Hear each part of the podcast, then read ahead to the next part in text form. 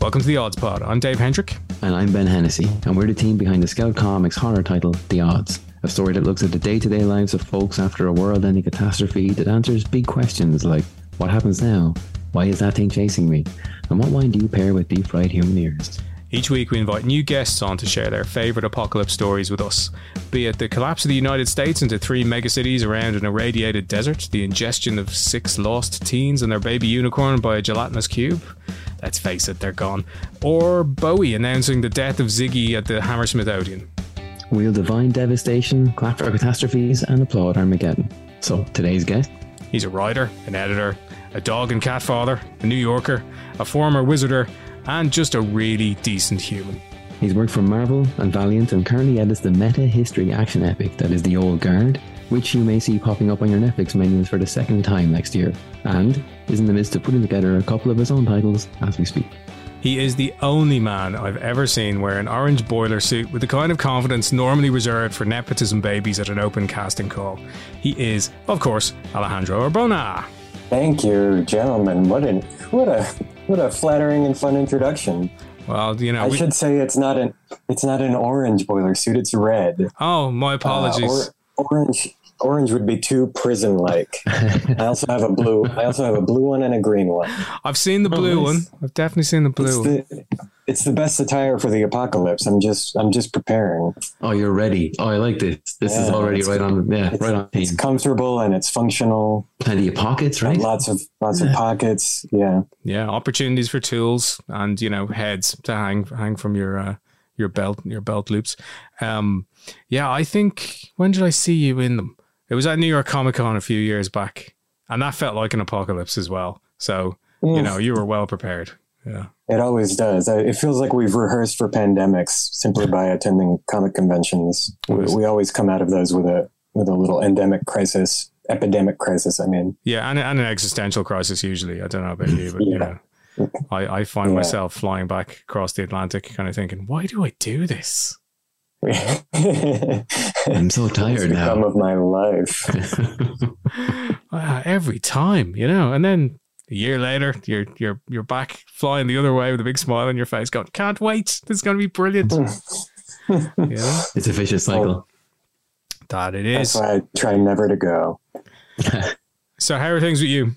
Are we well? Oh, they're well. They're well. You know, we've just come out of a heat wave in New York City, but it's been a heat wave everywhere. Yeah. Truly, it is a global a global heat wave. Such a thing has never happened in my entire life, as yeah. far as I know. Yeah, it's insane, man. Like, how hot did it get over in New York? Um, not as I mean, record breaking hot for the date, but not catastrophically hot. We could mm. put it that way. It never got above 100 degrees Fahrenheit, so that's a relief. In many places, it did, though. You know, my niece lives in Texas, and that was horrendous, triple yeah. digit triple digit Fahrenheit heat. Man, I can't imagine. You know, it hit 30 here, which is what, about 96, is it? 96? Mm-hmm. Yeah. And, I say hmm, as if I know. I don't know. And that was more than I ever that more heat than I ever want to experience. You know, I mean, I've done I've done summers in New York where you can't walk around the block, you know, without having to go go and get a new T-shirt. But like just to have that in Dublin was insane. You know, walking out into a wall of hot air. You know, we're usually mm-hmm. usually walking out into a into sideways rain. You know. yeah, I never I never thought I'd miss the rain, but I certainly missed the rain this year. I always love that kind of rain where it's not really raining, but for some reason, when you've arrived, you've realized you're soaking wet. It's like, what happened? Yeah, we call that wet rain. Uh, yeah. Yeah. Uh, yeah. You can't see it, but yeah, it's the kind of rain that wets. Yeah. Walking through a fun mist. That's this it. is it. A fun mist. A nice term for it. I remember that. Yeah, exactly, man. So yeah, it's it's it has been insane. I mean, I've friends in London who were you know were reduced to puddles over over the last couple of weeks. They they got they got into the I suppose the the low hundreds. Um, it was well over 40 degrees at one point, you know, on, on our, you know, um, on our side of things. And it was just nuts. Just absolutely. I can't imagine being in the tube, which is not air conditioned. Um, oh, yeah, it was just, just murder, you know. In New York City, one of the best uh, sources of relief for a heat wave is if you do have to go anywhere, the New York City subway is uh, absolutely an ice box. Yeah. It is highly refrigerated.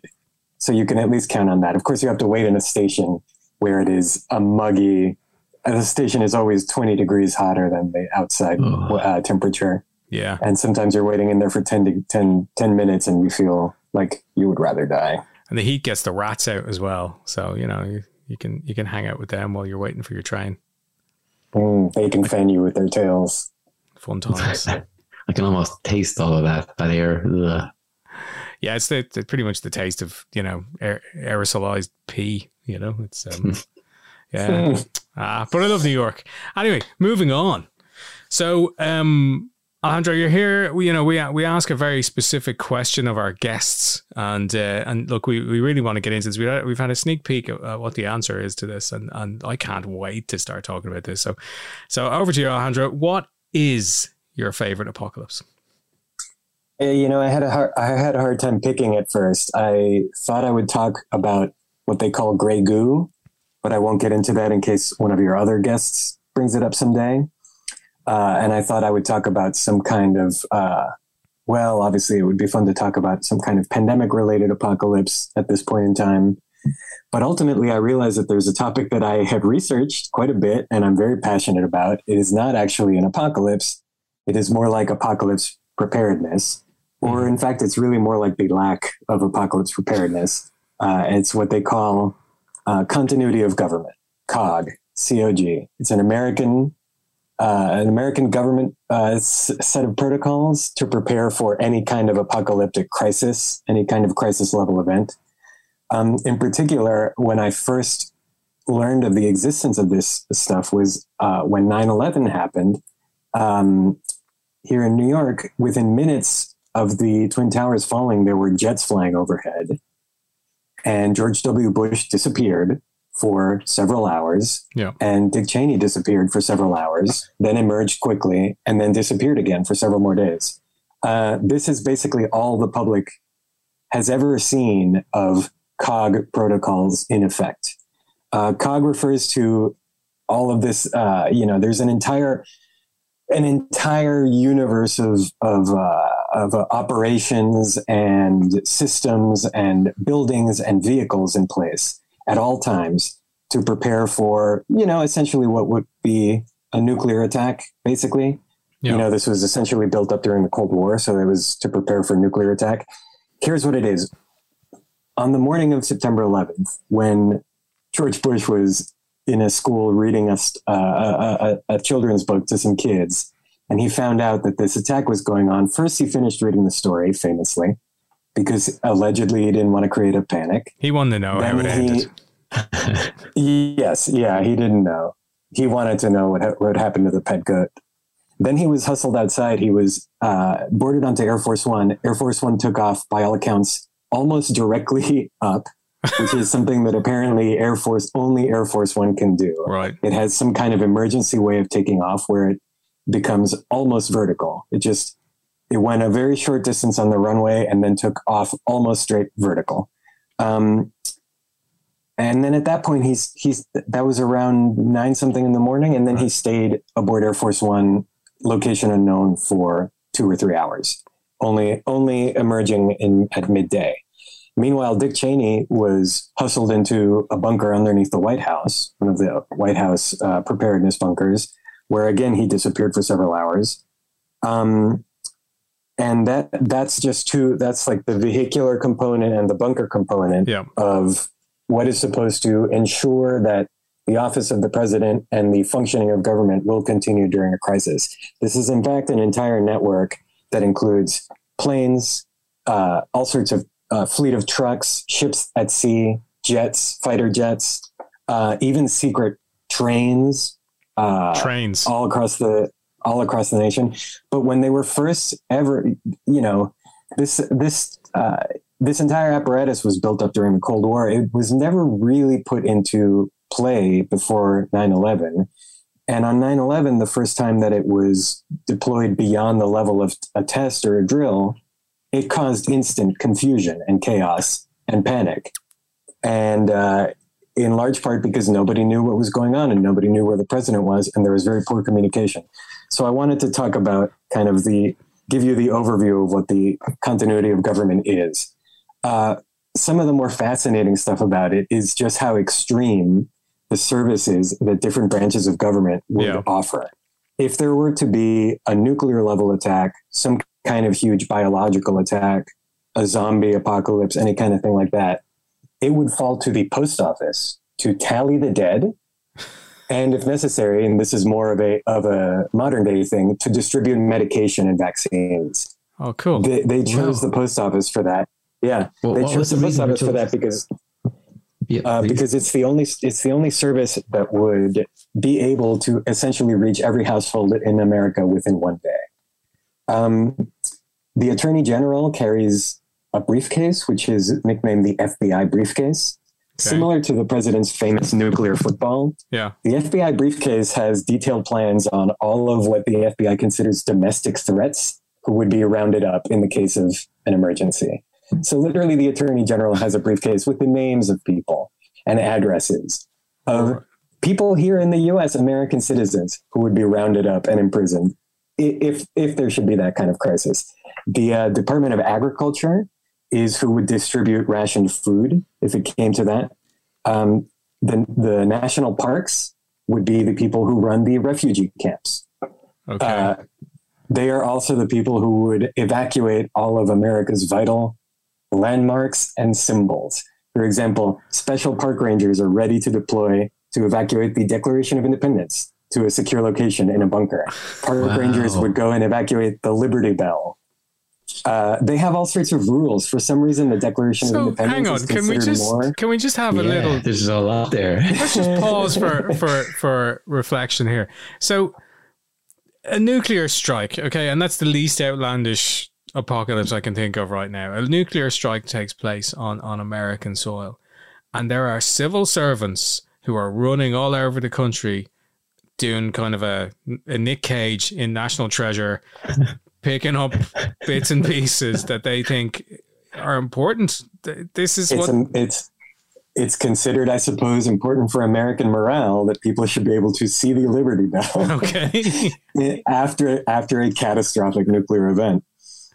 Awesome. Um, yeah, and is then one of my and then one of my favorite uh, uh, one of my favorite uh, features of all of this, perhaps the strangest feature of all of this, is the Federal Reserve. You know, America's basically central banking institution has. Uh, you know, they, there are, I believe, 12 Federal Reserve facilities all across the nation. Each one has a shadow facility where they can evacuate to in the case of a crisis.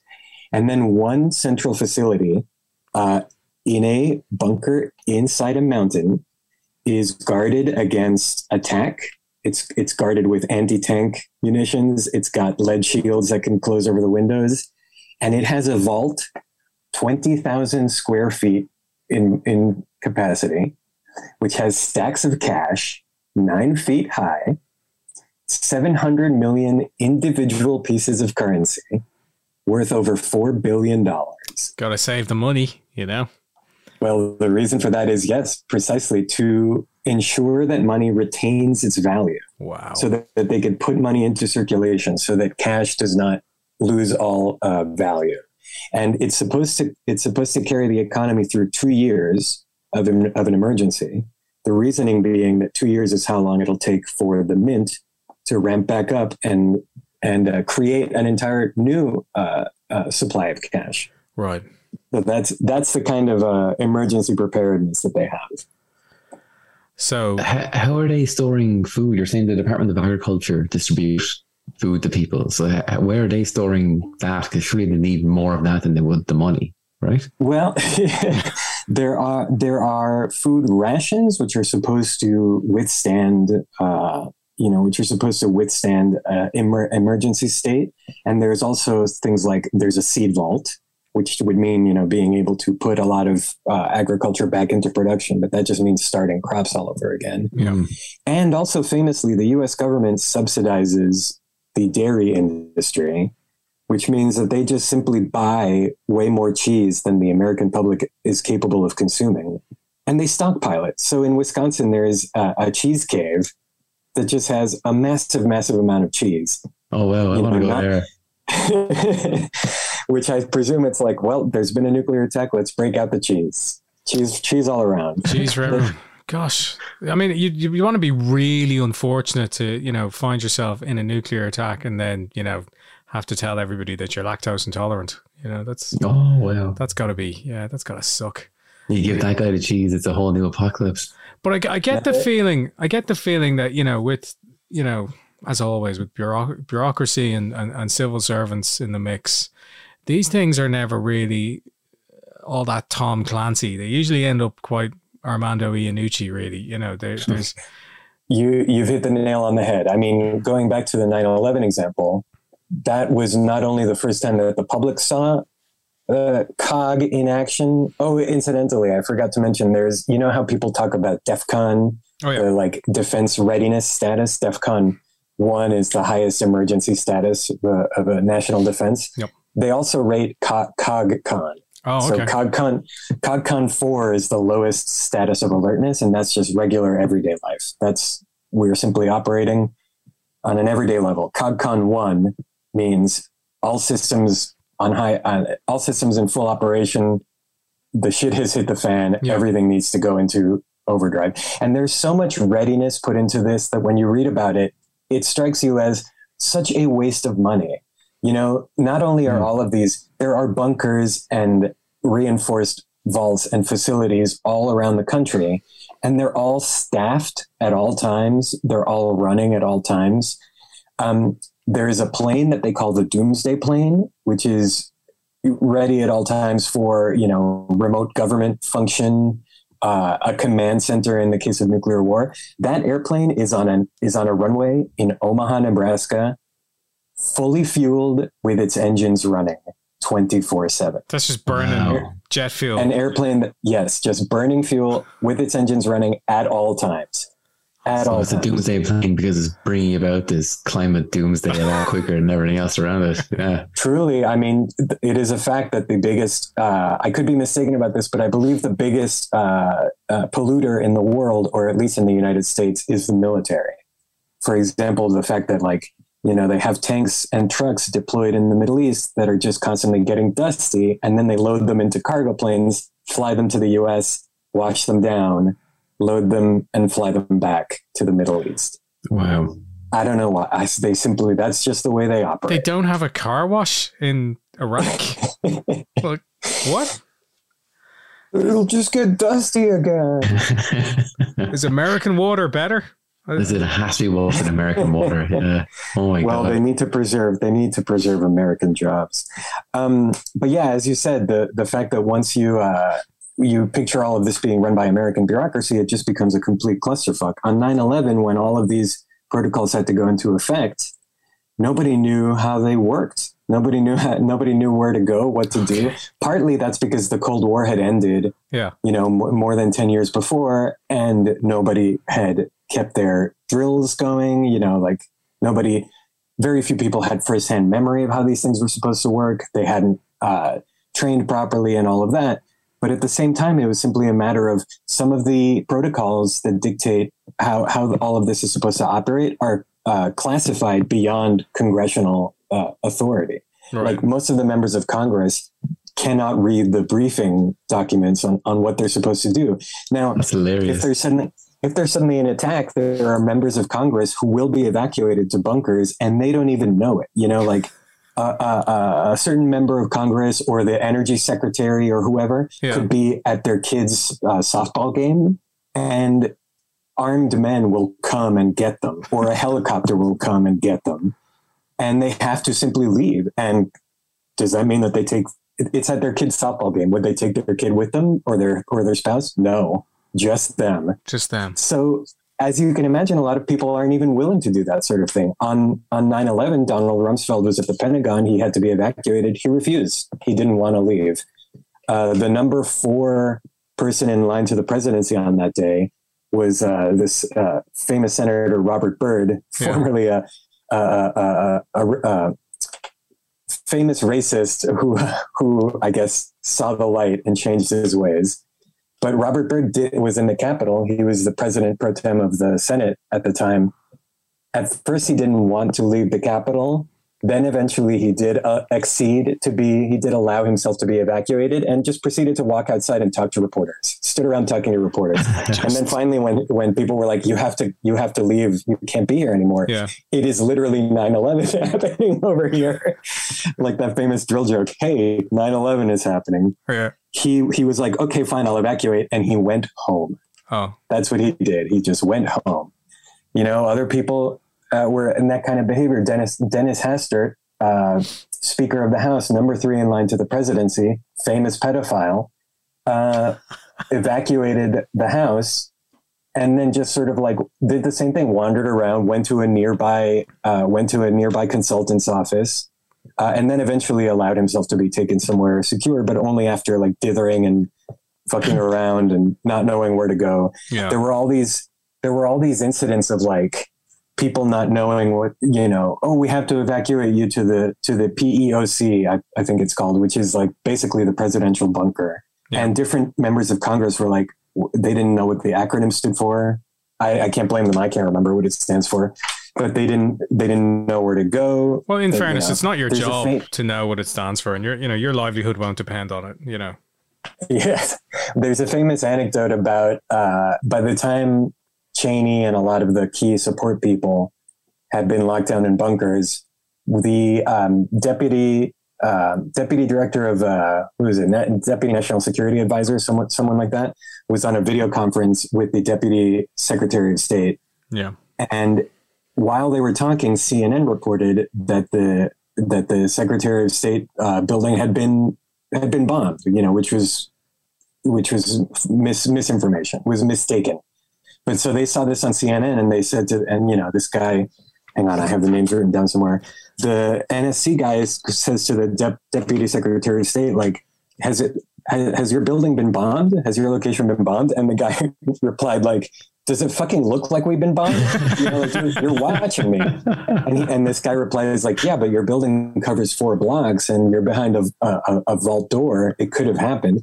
And he's like, okay, fine, let me go find out. And as he's walking away, the uh, National Security Council guy says to him, like, also, you need to get to your cog, you know, pr- location. You need to activate your cog location. And he's like, okay, fine, fine, I will. And he wanders away from the teleconference, basically barking at staff, like, does anyone know where the hell our cog, Oh our cog facility is? You know, like they were completely unprepared for this. It was a complete disaster. There was also famously the case of um, the jets that scrambled. At the height of the Cold War, there were something like hundreds and hundreds of jets in readiness, fighter jets, Yep. ready ready for national defense. When 9/11 happened, they went to activate. By by this point, the the fleet of jets for national defense in the events of a cog crisis had whittled down to just uh, a dozen or so. And there were two stationed in Massachusetts and two stationed somewhere on the eastern seaboard. And those four jets were were the entire line of defense for the entire east east coast. Wow. So two jets were deployed, uh, were scrambled out of Massachusetts, and at first they didn't know where to go. So they were like, "Well, obviously we're going to have to go to war internationally." So they flew out over the Atlantic Ocean until eventually they were recalled and told, "No, no, no, you have to be in New York City." so they flew back toward New York. And I mean, I was in New York City on September 11th, and Yeah. I remember being on my rooftop looking at the the smoke and the destruction, and all of a sudden these two fighter jets fly overhead. It was terrifying. Yeah, man. We didn't know who they were. We couldn't make out any markings. We just thought there were fighter jets all of a sudden over New York City. What's happening? It caused, it caused panic. Then, meanwhile, speaking of the Doomsday plane, the Doomsday plane was scrambled and it took off, and they didn't know where to go either. So they just the Doomsday plane just just straight up flew over to the White House and then just kept flying around restricted airspace above the White House. And was there anybody on it people at this stage? I mean, it, I, I believe I believe at every at all times it has uh, sort of like cr- you know critical staff aboard, like but the Doomsday plane is aboard. is is a de facto. It's like a mobile command center. yeah. Okay, right. So Um, so, so it just starts flying over the White House, and people are seeing a plane flying over the White House, and they're like, "Well, there's another plane about to attack." yeah, Because at that point, all other flights had been grounded, Yeah. and above the White House is restricted airspace. You never see a plane over there. Suddenly, here's this unmarked white jumbo jet flying around in circles, and then the further clowning is that the Doomsday plane and the fighter jets and other support aircraft that were uh, deployed were basically sighting each other and saying, "Oh, I see another plane. Right. Oh, there's a plane there." And the, in the evening, at the end of September 11th, uh, a FEMA airplane from Atlanta started to approach New York, had not yet been cleared for landing, and the two F-16s nearly shot it down.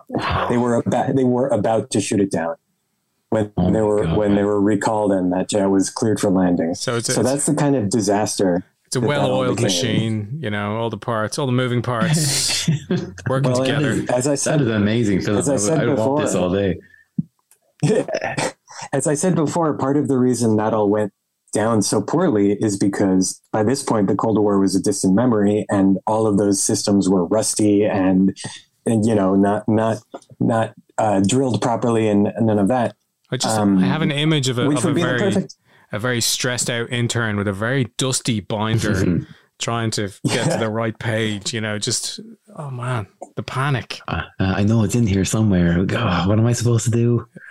Uh, yeah, I mean, it There's just sounds also- like if they were just as disciplined, this wouldn't have been as as much of a spoof comedy as it ended up being. I mean, for the Doomsday plan to have been readied to take off at any given second, and then when it gets off and not know what to do is like the best joke like, like ever. I mean, In oh my God, terrible can't believe that happened. circumstances. But Yeah. yeah. Oh, absolutely. truly- but I mean, like, how like did they not have a goal, or a place to go to, a, a route to follow? I mean, but instead to fly over somewhere where they could possibly be shot down is, I mean, how do you write this? Like, that's crazy. It truly is like a, a Doctor Strangelove level Yeah. of, satire. It's a satire of itself. And I mean, granted, at the height of the Cold War, all of these systems were a lot more, uh, probably a lot more Rehearsed. vital and were paid more attention to. But at the same time, like I said, they never had to be deployed.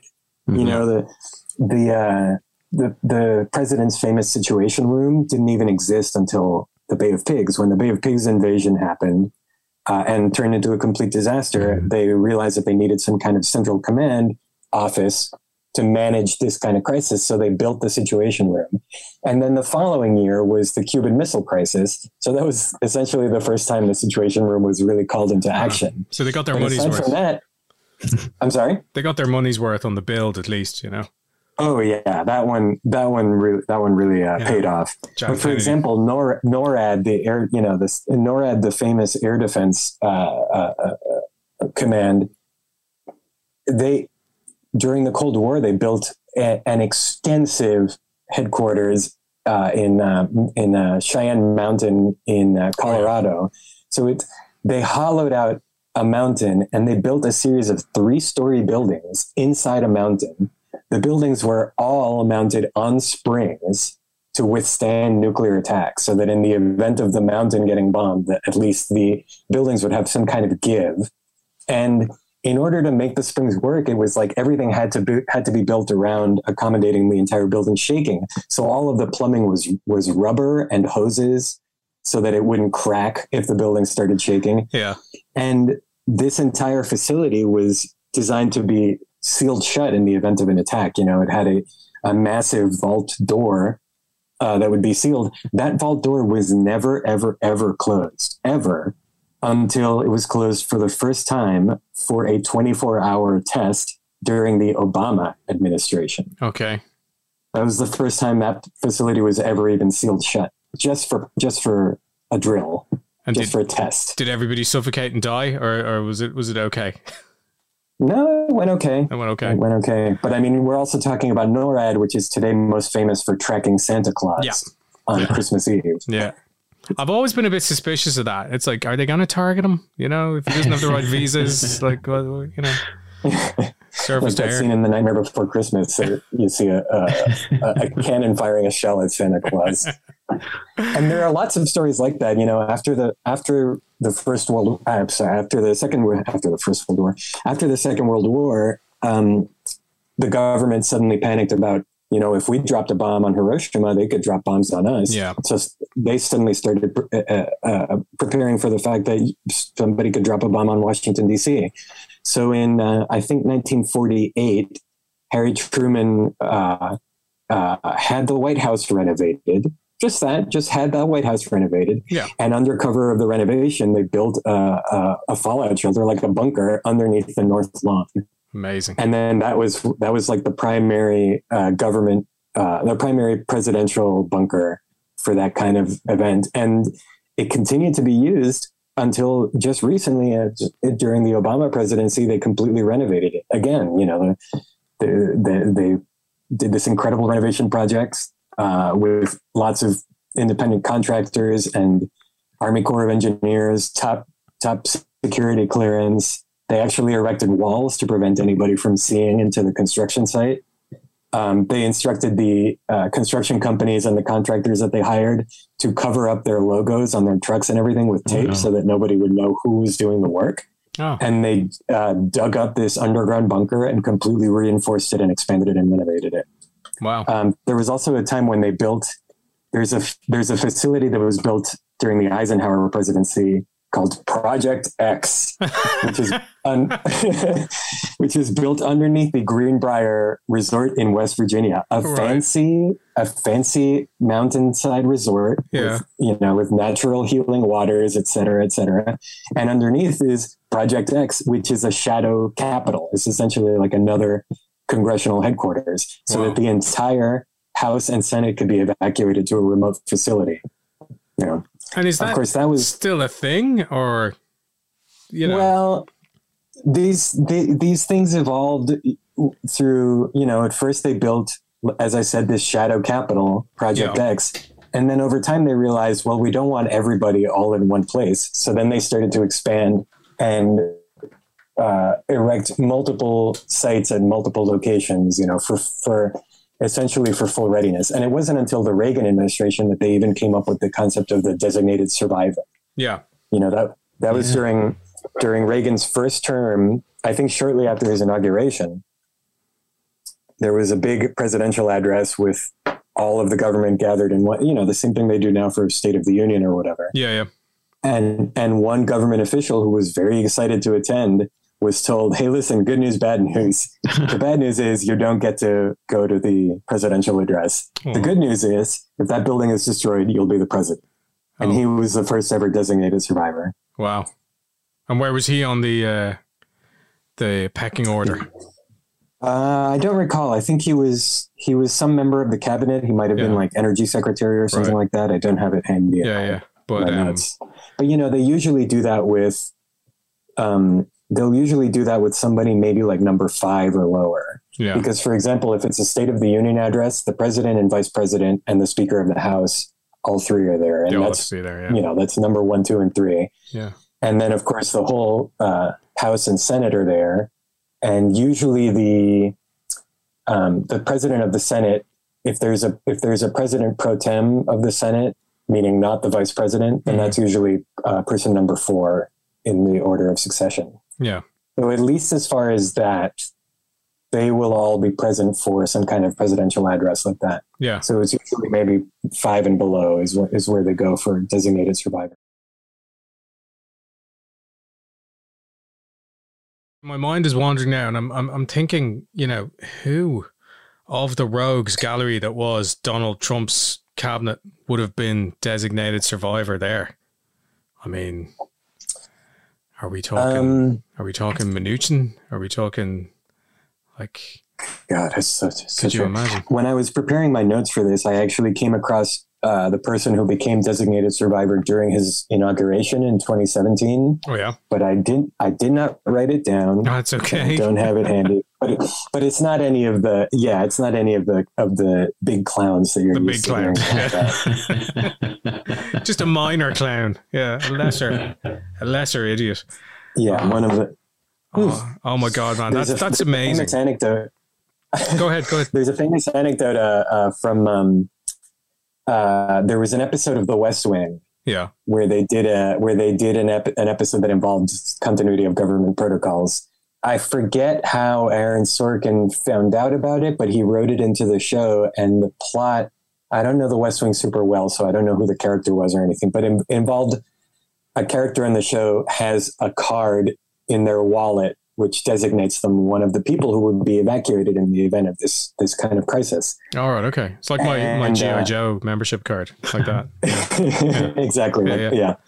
yeah. And when they would write and and produce and shoot The West Wing, they always had like a political consultant would be on hand to you know basically ensure accuracy. Yeah. And this political consultant saw this whole plot with the with the card that you know that the that the press secretary has a card that that designates them as a member of COG. And the actual member of the of the U.S. government went to Aaron Sorkin and said, "You know, that's very charming and all, but those cards are are an urban legend. Like this doesn't actually exist." Yeah. And Aaron Sorkin was like, "No, yeah, it does. It does actually exist." Um, this program was so classified. It's like what I said before about how uh, a lot of members of Congress were. It was classified even beyond their their ability to access it. A lot of members of government don't even know that this program exists, Right. Okay. a- a- as evinced by that anecdote of that person being like, "That's cute and all, but this program isn't actually real." But how That's did just a myth. Sorkin know? Well, part of a- as the Cold War went on and wound down and ended, uh, a lot of the reason that this program became more and more uh, uh, pointless was because all of the things that were supposed to be top secret became less and less secret. Okay. For example, some of the key some of the key facilities, like there was a facility called Raven Rock, and there was a facility called Mount Weather. Uh, I love the were names. supposed to be yes. These were supposed to be top secret facilities unknown locations you know to make them impervious to attack or to or to not risk attack. But a- as the cold war went on more and more people would find out where these where these places were. I mean Yeah. the location of raven rock is now publicly known. Mount weather is publicly known. You know these these are facilities that are no longer as as top secret. So a lot of this stuff just starts to become sort of common knowledge, or as that person believed, urban legend. Maybe you don't fully believe it, but you've heard of it. Yeah. Mhm. And so it got to the point when all of these things that were supposed to be top secret were laughably not top secret, a great open secret. I mean, part of the reason on 9 11 why the doomsday plane caused so much panic is that even though people were seeing it with their eyes, the Air Force refused to acknowledge that it was there. Oh and wow. when reporters would ask about it, yeah, when reporters would ask about it, the government would deny its existence. And like, no, there is no, there is no. Uh, so there was there Like was Fat rolling. Tony, what's a murder? You know, There were Yeah. rolling updates. All, like I remember that day well, as I'm sure I'm sure you do more more than any of us. And um, you know, there was rolling updates on on, on the news. The, the the White House press office was keeping people up to date as best they could, I believe, but the president was nowhere to be to be found. So I suppose when the press corps were pushing for answers, and the, the the White House just couldn't give it to them. They just couldn't give them any information. here's another, uh, here's another funny comedy of errors of that day. Yes, the president's location was supposed to be a secret, but it, at first it was the same thing that happened with everyone else. He got into Air Force One, they took off, and then they simply didn't know where to go. Yeah. They didn't know if they should go to Raven Rock near Camp David. They didn't know if they should go to one of the other bunkers. So instead, they figured, let's just stay in the air. That's it. Let's just stay in the air, fly happens. around. That way, no one will know where we are Yeah, um, which Air Force One is qualified to do. But at some point, they had to refuel, Yeah. so they flew to some Air Force base to refuel. As you said, the the White House press corps they're keeping this a secret. They couldn't they couldn't um, uh, they wouldn't reveal the you know the landing uh, the the location of Air Force One or anything. Mm. Yeah.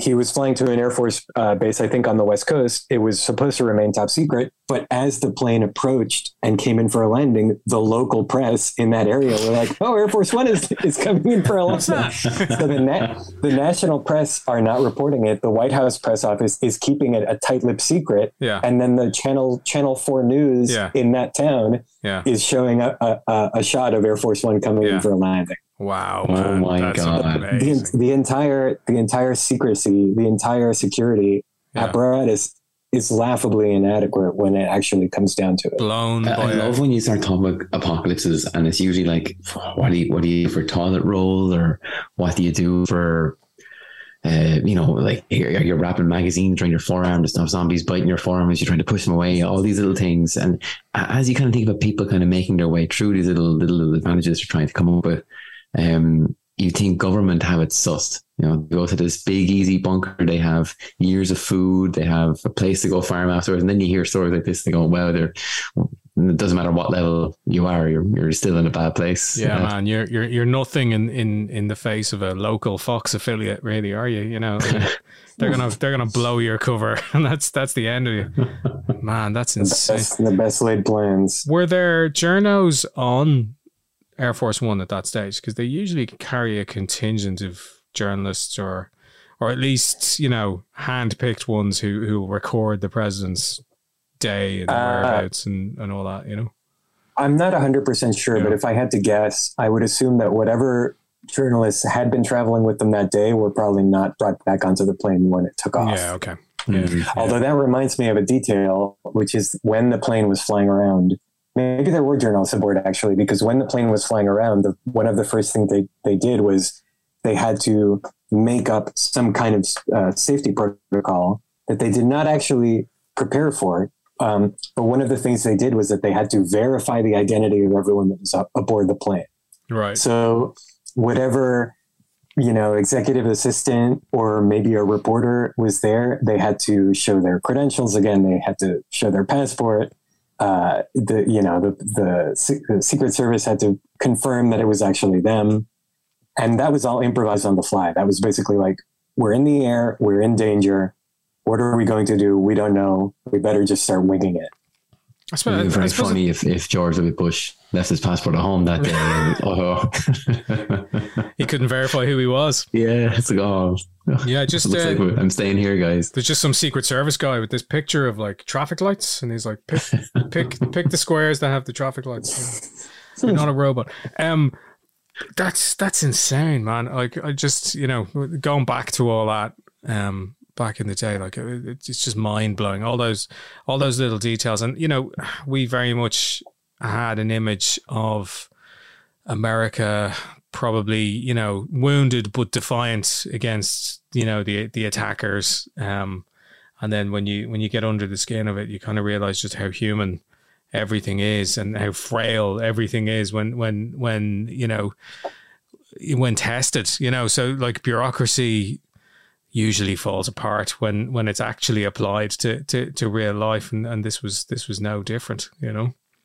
In the case of 9-11 also famously uh, it's been it's been widely talked about how 9-11 was really a failure of imagination in many ways uh, the fact that uh, the fact that the president's security briefing had warned had warned that Osama bin Laden would attack with airplanes and it was mm-hmm. ignored uh, there's also an account of how when they were preparing uh, for all sorts of um, contingencies of it, the the the cog um, cog contingencies of the kinds of attacks they had to prepare for. One of the uh, one of the scenarios that the Defense Department wanted to prepare for was uh, an airliner loaded with explosives crashing somewhere. And the government said no. The government said no, that's ridiculous let's right. not prepare for that actually so you know part of the failure of cog on that day is that it was uh, out of date it was it was uh, an entire apparatus designed to guard against a threat that no longer existed. Yeah. And the threat that actually came was completely irregular and completely unexpected and unpredictable. Yeah. And so then it was just a, a lot of scrambling. Now here's the sad epilogue to all of this story. After the cold war yeah. Obviously, after the Cold War, the entire continuity of government uh, uh, uh machinery essentially started to fall into uh, disrepair, started to age out of relevance. 9 11 happened. By 9 11, all that was left essentially was the network of bunkers across the nation um, and a communications apparatus that was predicated on phone lines and floppy disks. You yeah. know, it was decades old. And then the government response after 9 11 was not, well, it's time to mothball this program and come up with something better. Instead, it was, well, we've got to rebuild this program back up to its former glory. And after 9 11, and even worse, after, uh, after Obama took office, uh, there's been a re-ramping up of all the existing continuity of government structure back up to its former size and beyond. All right. So now, by today, they've built more bunkers, they've built more emergency runways. Uh, you know, a, a, lot of this has essentially gone back up to its former strength and and beyond even that. But a lot of it is still predicated on, you know, evacuations that have to be conducted with a fleet of helicopters, which are aging beyond, uh, uh, you know, aging into obsolescence. Mhm. A lot of a lot of facilities that are still using um, dial up, you know, di- dial up modems and, and landlines and Yeah. floppy disks. Uh, uh, I read about a facility where military personnel, and I'm talking about you know teenagers and twenty somethings, soldiers, uh, have to have to operate all of their software with floppy disks. And most of them have never even seen floppy disks. They show yeah. up there. They show up there to start their training, and they're told, "Here's how you you know here's how you Yeah. activate this." What the computer hell is system. Here's this? yeah, and they're like, "Oh, it looks like the save icon, but not like anything I've ever." It looks like the seen." save icon. But they have so little memory on them. I mean, what's they need like a whole like twenty kgs of 16K. weight to carry all Yeah. the stuff they need? Yeah, yeah. yeah, yeah. Mhm. Wow. That, that's That's- phenomenal, man. That is unreal. I remember hearing a while ago that the, the British nuclear submarine system, Trident, that ran on Windows XP. And and it still runs on Windows XP. And it got into the news because Microsoft kind of threw their hands up and said, We're not supporting it anymore. Mm. You know, we've told them we're, we're not going to be sending you updates by floppy disk, I, I would imagine, um, on uh, uh, for, for your system. So you better upgrade it. And and they they didn't. I believe they they they don't. They still work on XP. It's opportune that you mention uh, a British protocol because, uh, as you can imagine, a lot of the, especially the Allies, Hmm. you know, fo- following following America's cues as as all of the Allied nations did after World War II, when the U.S. basically imposed standardization on the world uh, and made itself appointed itself leader. Um, a lot of uh, a lot of the Western nations also started to enact continuity of government programs of their own. But uh, in this day and age, after the Cold War ended, uh, America is the only country that that keeps it up. So a lot of countries like England um, that had facilities, bunkers, etc., Yeah. have since sold them. They've sold them into essentially into private ownership. Oh right, okay. Wow. So Russians own Mm. them now. Yeah, exactly. Yeah. I remember reading that Northern Ireland had a facility that they basically sold to someone that it it just became, you know, became privately held real estate. Oh okay. Funny, funny, enough, England was the first country that did anything like continuity of government, even before America. Um, in the 1930s, when England could kind of anticipate that war was coming, Mhm. they started to build up a network of literally underground offices under Okay. Whitehall. Yeah. Uh, and I could be mistaken, but I believe that's the first of any kind of what they would call continuity of government. There was uh, a little known uh, government official called George Rance, whose job was essentially to just apportion, you know, to just to just get equipment and furniture and staff for all of these offices. Wow. And what he would do is that he would monitor any kind of requisition from any government office. Yeah. So if a government office requested 400 desks, he would change the order for 400 desks to 800 desks. right. And then that branch of government would purchase double whatever they wanted. And they would get their initial order, and the surplus would go to the secret Damn. offices under Whitehall. Very good. And so that, and that way they, in that way they hid the budgeting yeah. within the budget of regular government operations. Yeah. Wow. Meanwhile, they're getting Right, telephone another- equipment, desks.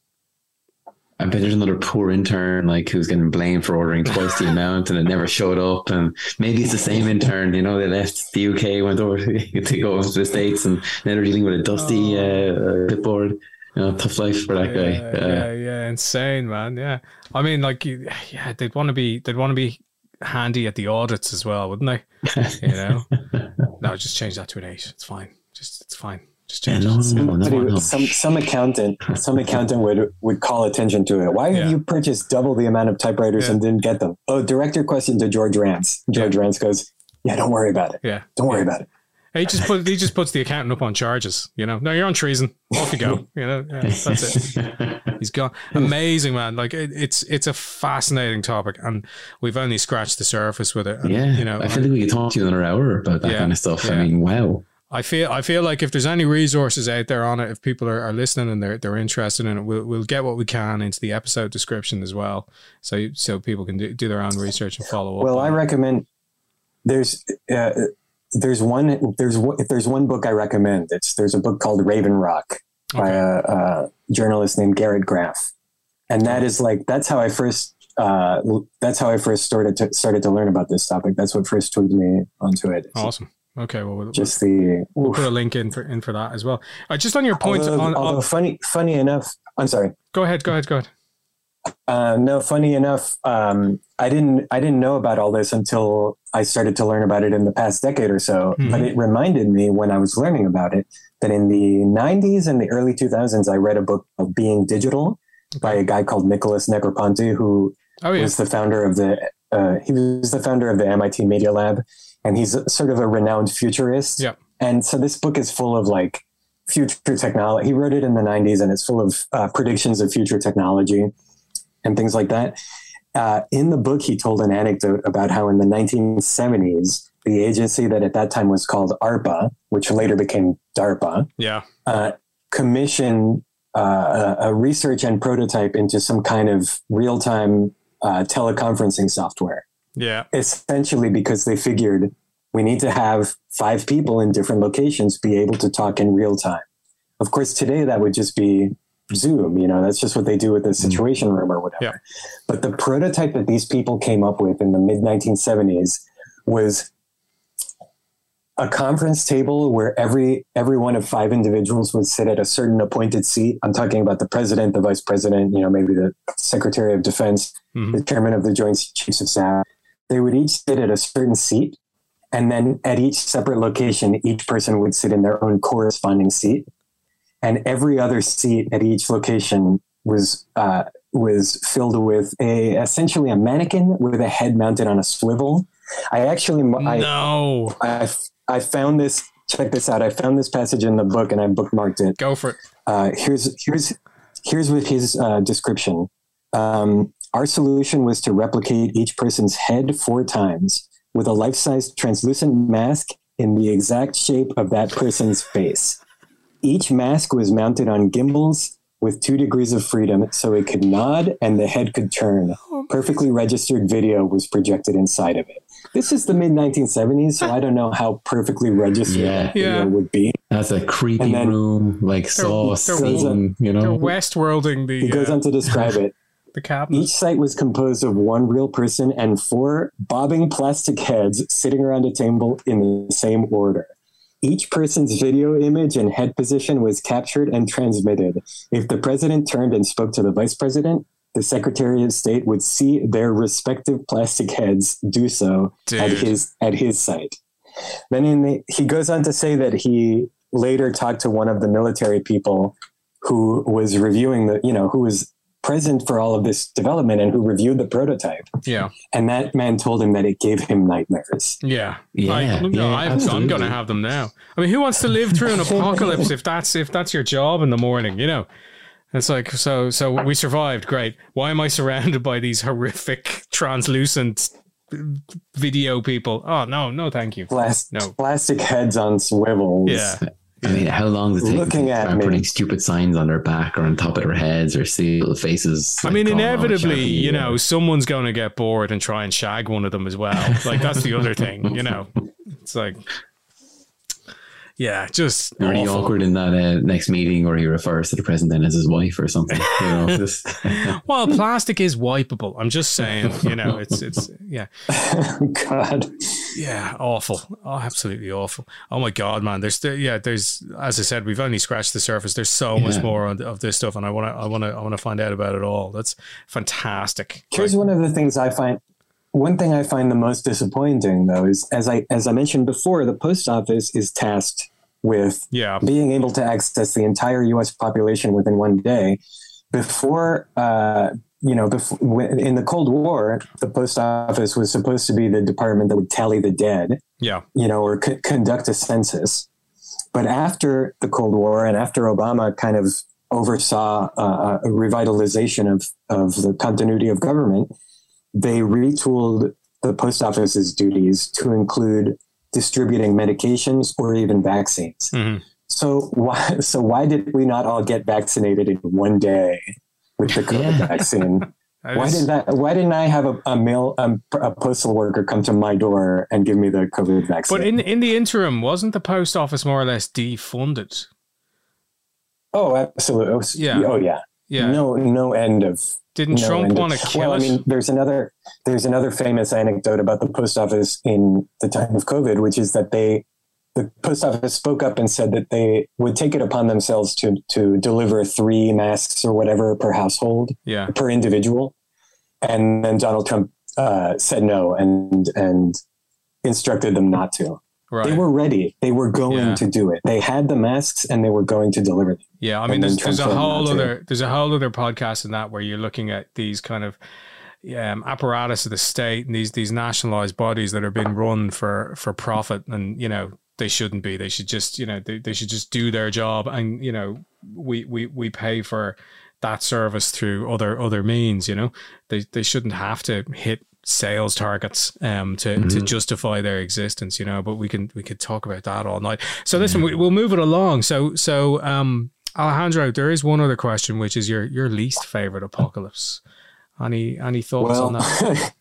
coming on the tail end of a global heat wave, uh, I would have to say that my least favorite apocalypse is the climate apocalypse that we are living through, even as we speak. yeah man. I mean, we were just talking earlier about how there's been this global heat wave ongoing, but the fact is that it's only going to get hotter year Mhm. after year.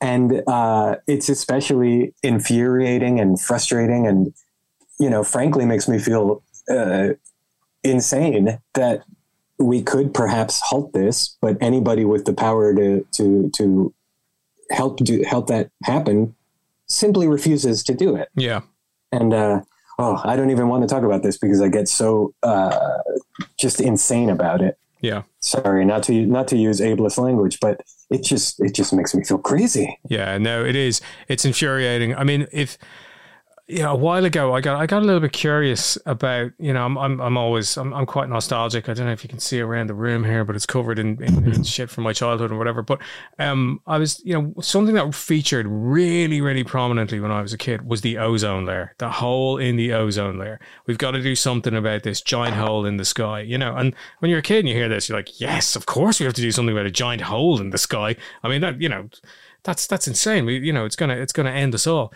So I looked it up to see how we were doing, you know, on the ozone uh, layer, and it's the hole's almost gone. It worked. was going to say it's recovered for yeah, yeah, yeah, yeah. it worked. We- Everything we, banned the we banned the chlorofluorocarbons. that was it, man. We, we stopped we stopped pumping that into the atmosphere, Yeah, and the hole repaired itself. exactly. So what happened to us that we could, you know, enact legislation globally to, to mm-hmm. ban CFCs to fix the hole in the ozone there.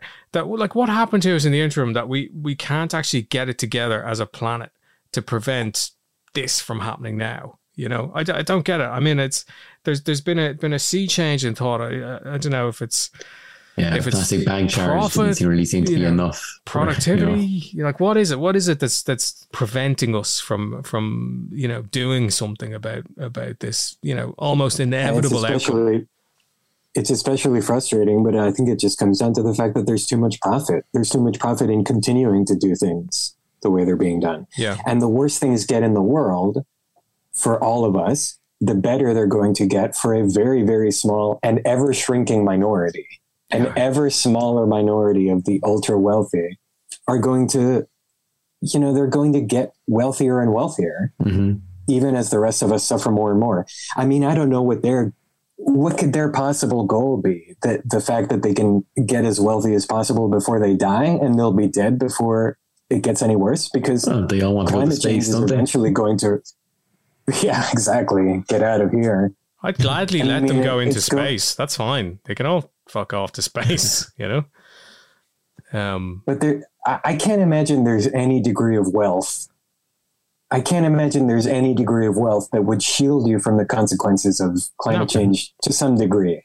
No. Uh, I remember somebody once joked about like there was a headline that said that raspberries would essentially die out, and it was like even if you even if the worst consequences you face are oh I can't get raspberries anymore. If you're so wealthy that you're shielded from all of the worst kinds of uh, uh, after effects, and you're like oh why can't I get fresh fruit? I mean that alone is like uh, Yeah. And of course, the consequences of climate change are far reaching. It's not just that the Mhm. world will get hotter, it's also that we're going to start to have resource wars. You know, water is going to become a- a resource that we go to war over. Yeah. Yeah. Uh, and it's the displacement of people, it's the movement of refugees from one part of the world to another. It's going to continue to happen. I forget what film I saw, but I think there's people already buying water reserves, so they they have it. You know, but Oh, come, man. come the day that it becomes a thing that we all desperately need. If I was north of the border, you know, if I was running Canada right now, I'd be very suspicious about the neighbors, you know, because they're, you know, the the the difference in the quality of water up there, you know, in, in- you know, and and and the abundance of it. Um, in comparison to, to what's what's further what's further south, you know, I'd be, I'd be very very just like I was saying recently to the guys on, on another show. Um, Ireland is probably looking very tasty at the moment to an awful lot of countries. You know, we're we're out here on our own, a little island, very Mhm. green, filled with natural resources. You know, um, and and and and quite a lot of decent sheep, and you know. We could, uh, we could, we could certainly uh, make a difference for a couple of hundred billionaires. You know, if if if if the worst gets the worst, you know.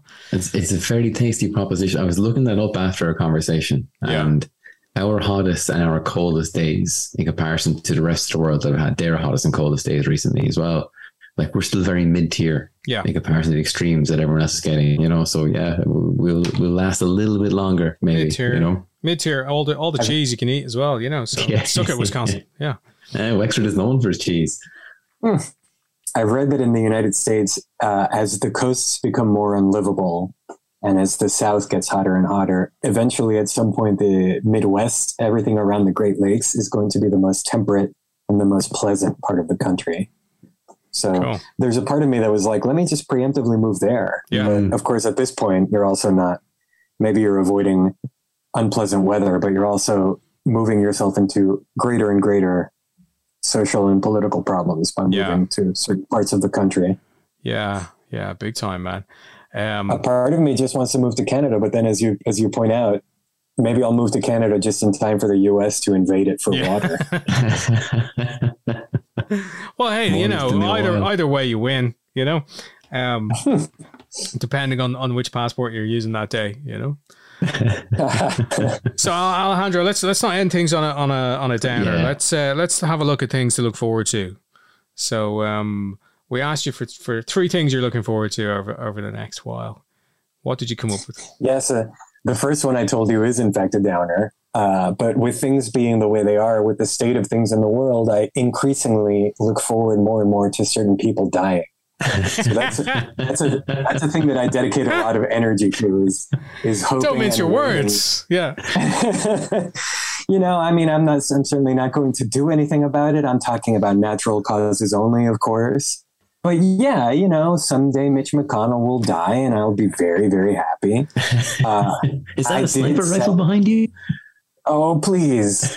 You're going to get me in trouble. he's gonna get You're going to get me put on a watch list. Yeah. Yeah. We'll edit You're going to get me added to that FBI briefcase. uh, you know, I did. You know, when when Antonin Scalia died, I was very happy, and Sure. I, I keep a list of names like that. Of like, I- I'll be I'll be very happy when Clarence Thomas, Ginni Thomas, a lot of these kinds of people. You know, Yeah, yeah. I mean, McConnell. I don't know if he can die. He, he might just ascend into some other form. You know, like a Skeksis. Uh, you, you know, or, you know, maybe he'll just fall onto his back like the turtle that he is, and and, and that'll be the end of him. yeah. If anybody can beat death, I think he he probably can. But Yeah. I remain optimistic. I mean, he I may mean, actually going. be He's in his eighties now, isn't he? Isn't he? McConnell. Is he- No, I don't think he's eighty yet. Is he? No. No. I I'm don't know. sure. I don't I know. think No. he might be. I think he's 144. I mean, when I was a kid, when I was when I was very little, I used to read Mad Magazine, especially at, at too young of an age because I used to read my brother's Mad magazines. Yeah. And I remember even then I would hear about people like Jesse Helms and Strom Mhm. Thurmond who were so old and so odious. And I would be like, oh, these people are so fucking evil. and now they're all dead. Now they're all in fucking hell. And then there's a whole other group of people like, you know, Mitch McConnell is just the, is just the new Strom Thurmond, but Yeah. his turn will come. and Yeah. Well, then, actually, you know, then we'll still have to deal with Tom Cotton, and the, the, these people will still be the next generation of odious old fucks as as they age into it. But who's the who's the guy? All of their times. will. Who, who was the guy in the news recently? It was a part of the the the Jan Six thing, and uh, Josh Hawley, oh yeah, that was amazing. Caught on the fist camera. pumping, the fist pumping Josh Yeah. Hawley, who then ran away. oh, and the cop called him a bitch. I thought that was amazing. Oh, I hate that guy so much. such an asshole. Jesus, man. Yeah, yeah. It's just That's another spoof. The, the proceedings just happening out of that and how it all actually went down. It's just unbelievable. stuff. horrific. Yeah, I just I don't know. Like yeah, we're watching. it- We were watching it live. Everyone was watching it as it as it unfolded, and it was just really sad. You know, seeing what could happen, and then you know, like I regularly see columns now in the in the New York Times where it's like, how close are we to a civil war? You know, it's um, Oh yeah, yeah, the undercurrent is there. You know, yeah. It's looking. I I don't want to be pessimistic about it, but it seems more and more inevitable. That's that's the. seems to be okay. Let's let's push on. Let's, Let's, let's, push let's on. yeah. So this is this is meant to be the hopeful Yeah. section of let's, the let's get some unicorns and rainbows here, you know? Just- Yeah, well, this uh, the uh, the second thing I told you I'm looking forward to is is not something I can actually talk about publicly, but as you noted during the introduction, which now feels like so long ago, um, yeah, I've you know I, I I work with Greg Rucka closely. I edit all of Greg Rucka's projects. I have mostly phased out all of my other freelance editing aside from work I do with Greg. Yeah. Uh, and that's because I'm building a uh, I'm building up a writing career, and as we speak, I have a, a number of a small but growing number of projects, none of which, unfortunately, I can discuss publicly yet Sure. because they're still unannounced. But I have uh, I have a, a graphic novel on the way. Oh, brilliant. Um, it's I actually just got the very final batch of pencils for it today from the artist. Cool. Sadly, I can't say who it is, but it's a very cool artist. Um, I have another another series I just landed with another publisher that now I'm going to start writing. I have another couple of pitches that are uh, just getting onto their feet. Uh, so th- yeah, in the near future, I'm going to have somewhere between two two to four projects in the next, you know, getting announced in the next year probably It's fantastic. that's man. something I'm, I'm just looking forward to enor- enormously. But sadly, I have nothing I can uh, talk about yet uh, in any detail greater than that. Well, don't worry. We, we will we will shout about them from the rooftops when when, when they are Is there announced. A Twitter thank- handle well, you want to thank put out here at the moment? So when, when you are announcing these things, that people can, can check, follow you and check out when they're happening. Yeah, I'm on Twitter at uh, my handle is Alejandro Bot, which is like my first name, but with robot appended to the end. It's just one word, Alejandro Bot. Uh, and I'm also recently on Instagram. I just started Instagramming somewhat recently. I haven't really made it a part of my daily routine, but Yeah. my uh, username there is Arbona Mania, which is uh, my last name, Mania. Cool. That's what we've got. Arbona Mania. Um, and the third thing you're looking forward to, Alejandro, I saw this earlier and I thought this was great. Uh, the third thing is a very personal. You have to celebrate your little personal, small personal joys. But I'm I'm taking a I'm taking a little vacation next month, and when I started to tell you about it, I realized that it was far more momentous than than I even realized until Yeah. I started describing it. But uh, you know, all of my family live far away, and for my entire adult life, for my entire career, all of my vacation time has just been dedicated to seeing my family. And uh, at any given job I had, whether it was Marvel or Valiant or anywhere else, it was whatever vacation time I had would all get used up. Whatever money I could afford to spend on trips would all get used up. You know, traveling to go see my my far flung family at all of their diverse places. And eventually, you know, once in a while, I would take a trip to go to a wedding or to go to some kind of work related thing or a convention. Or just recently, I was traveling in Europe, which was partly for weddings, but also partly to, uh, you know, go see Greg Rucka in Italy. And I, I don't think. I don't think I can quite talk about this publicly, except that I think at this point it is public knowledge. But the Old Guard 2 movie is filming in Italy. So during my Europe travels, we swung through Italy and visited the set of Old Guard 2, and that Amazing. was a lot of fun. But every every tra- every bit of travel and every trip I've ever taken has had some kind of agenda, has you know been mm-hmm. work related. And so later later this summer, I'm taking a week off and, and having a little vacation in the Catskill Mountains. And I don't know if I've honestly, I don't know if I've ever had a vacation that was just purely for its own sake, with yeah, no nice. with no uh, you know visit to someone, with no work component, anything like that. So I'm unreasonably excited. It's just one week. I rented a little cottage. We're going to we're taking a dog. We're going to drive out there. We're going to swim in the creek, and we're going to eat in a diner, and we're going to grill. And I'm just unreasonably excited. That sounds awesome. Yeah. Yeah. yeah. When I when I was writing my list of things I'm looking forward to, and that that, that one occurred to me, and I was like, why should I be so excited for it? It's just a, it's just a vacation. And then I started to reflect on it and I realized I, I don't think I've ever really taken a vacation. Yeah, just in, yeah, yeah. unto itself. So yeah, I am unreasonably excited. Yeah, fantastic, man, and well deserved as well. Um, mm. Alejandro, thanks so much for joining us on the Odds Pod. We really, we really appreciate it. We had a great uh, time. It was fantastic. Yeah, It was. I mean, thank I you. I had to stop thank taking notes. I couldn't keep up with the information you were giving us. It was uh, unbelievable. I mean, and so funny as well. I mean, like I can't believe some of that stuff is real. You know, it it boggles the mind. Yeah. But thank you guys so much for having me. It was so much fun to to come on here and talk about this. Okay, we'll leave it there. Thanks so much. Talk to you soon. Cheers. Bye. Take care.